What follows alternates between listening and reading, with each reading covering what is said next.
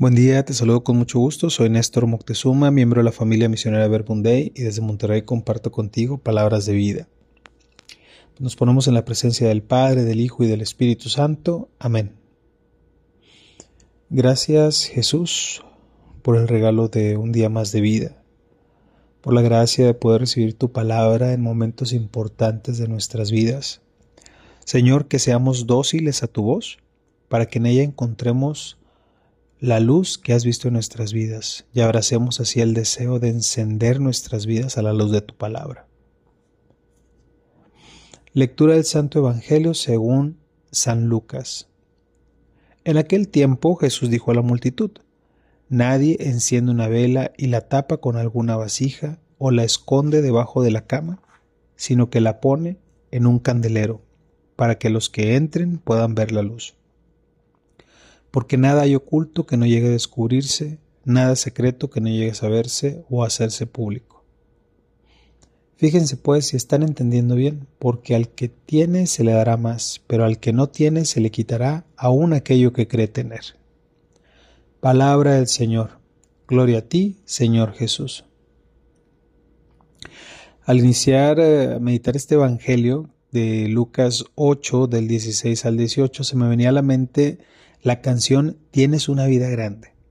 Porque va mencionando que dentro de ti, pues, pues yace una identidad por descubrir, ¿no? Y que solo hace falta encontrar aquel que es capaz de orientar tu existir. Y yo me preguntaba dentro de la oración, bueno, ¿qué pasaría si descubres que tu vida está destinada para la grandeza? Si tu vida fue soñada y esperada para que ilumine a la humanidad, ¿te la creerías? ¿Por qué sí te la creerías o por qué no te la creerías? San Juan en el prólogo de su Evangelio menciona que la palabra es la luz que ilumina al mundo. Recibirla con verdadera fe implica hacerla arder en el candelero de nuestras vidas a la vista de todos. Creer que tenemos una vida grande en nuestras manos, una misión especial que se nos ha confiado, Em, desde que estábamos eh, en el seno materno, dice, dice Jeremías 1.5, antes de formarte en el seno de tu madre ya te conocía. Antes de que tú nacieras yo te consagré y te destiné a ser profeta de las naciones. La palabra de Dios aviva en nosotros la chispa que enciende esa antorcha que arde cuando vivimos en amor, cuando transmitimos amor, cuando damos razón de nuestra fe y compartimos lo que Dios ha hecho en nuestras vidas. Pero no creer en su palabra, sentirnos indignos u ocultar esta palabra por miedo o vergüenza, es poner en evidencia nuestras oscuridades, nuestras mediocridades, nuestras hipocresías. La luz que, que se te ha confiado no es para esconderla o apagarla. La vida que tienes en tus manos no es para guardarla o desperdiciarla, al contrario, es para conocerla, y reconocerla también justo cuando la palabra de Dios toca tu vida, recordándote lo valiosa que es para los que para los que tienes cerca, para los que están lejos, para quienes te conocen, para quienes todavía no.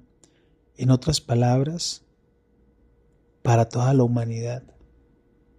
Y en este contexto es, es, clave darnos cuenta que la palabra de Dios se dirige personalmente a cada uno de nosotros en nuestras circunstancias actuales y concretas. Si bien es cierto que la palabra viene a traer salvación, esperanza, felicidad, plenitud.